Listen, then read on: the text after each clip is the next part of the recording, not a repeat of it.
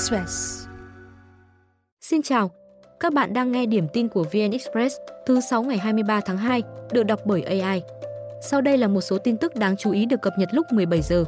Bộ Công an vừa đề xuất 6 thay đổi trên thẻ căn cước công dân gắn chip.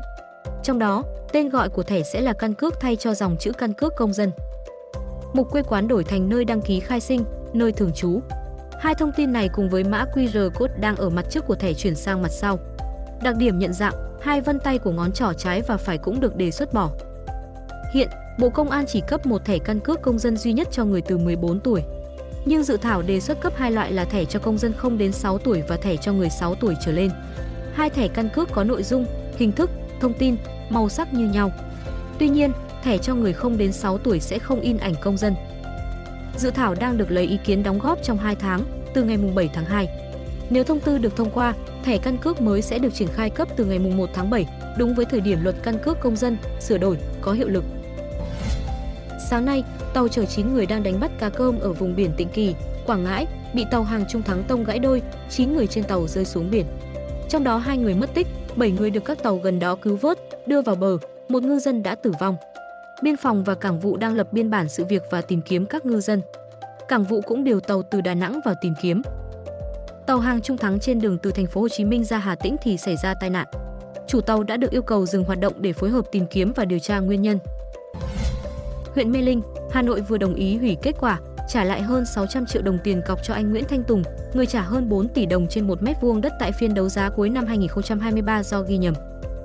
Trước đó, chiều ngày 30 tháng 12 năm 2023, Trung tâm Phát triển Quỹ đất huyện Mê Linh phối hợp với công ty đấu giá hợp danh đấu giá Việt Nam tổ chức phiên đấu giá quyền sử dụng đất đối với 47 thửa đất tại thôn Chu Trần, xã Tiến Thịnh. Anh Nguyễn Thanh Tùng đã trả 4,28 tỷ đồng trên 1 mét vuông cho thửa đất 102 mét vuông, trong khi giá khởi điểm 30 triệu đồng 1 mét vuông và trở thành người trúng đấu giá. Anh Tùng cho biết đây là lần đầu đi đấu giá quyền sử dụng đất nên tâm lý hơi căng thẳng và cũng nên ghi nhầm.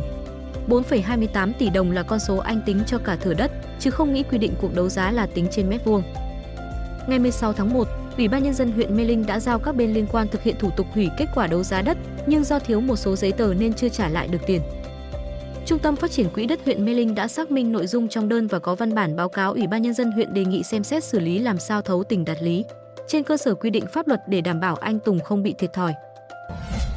Đại sứ quán Việt Nam tại Anh đang xác minh thông tin phát hiện 7 người nhập cư được cho là công dân Việt Nam trong thùng xe tải ở Anh, nhằm đảm bảo những người nhập cư này được đối xử nhân đạo và đúng pháp luật.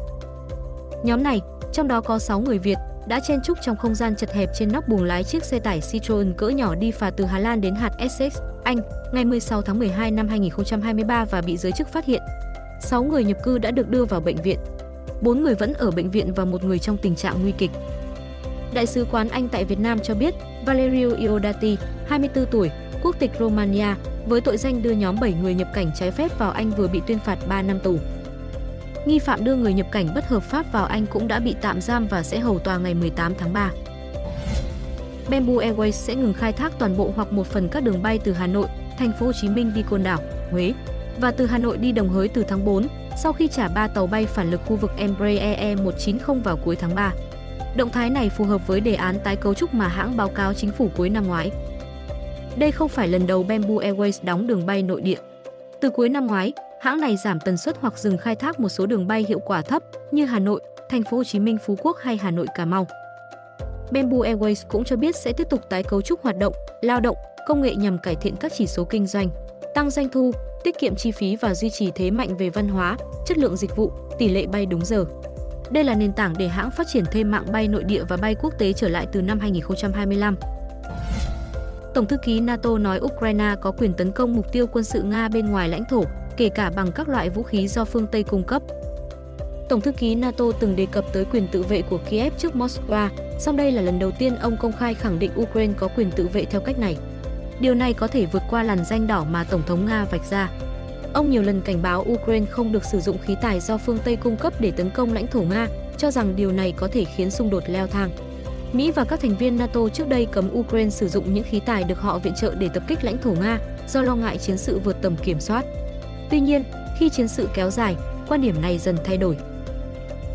Anh năm ngoái đã cung cấp cho Ukraine tên lửa Storm Shadow có tầm bắn 250 đến 560 km. Washington chuyển giao cho Kiev phiên bản ATACMS tầm bắn 165 km.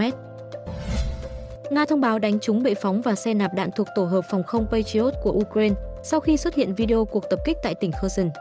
Hiện chưa rõ loại tên lửa được Nga sử dụng trong vụ tấn công. Quân đội Ukraine chưa bình luận về thông tin. Đây không phải là lần đầu tiên Nga tuyên bố tập kích và phá hủy tên lửa Patriot do Mỹ chuyển giao cho Ukraine. Trước đó, một tổ hợp đã bị hư hại trong đòn tập kích bằng tên lửa của Nga dạng sáng ngày 16 tháng 5 năm 2023, nhưng Ukraine tuyên bố nó vẫn đảm bảo khả năng chiến đấu.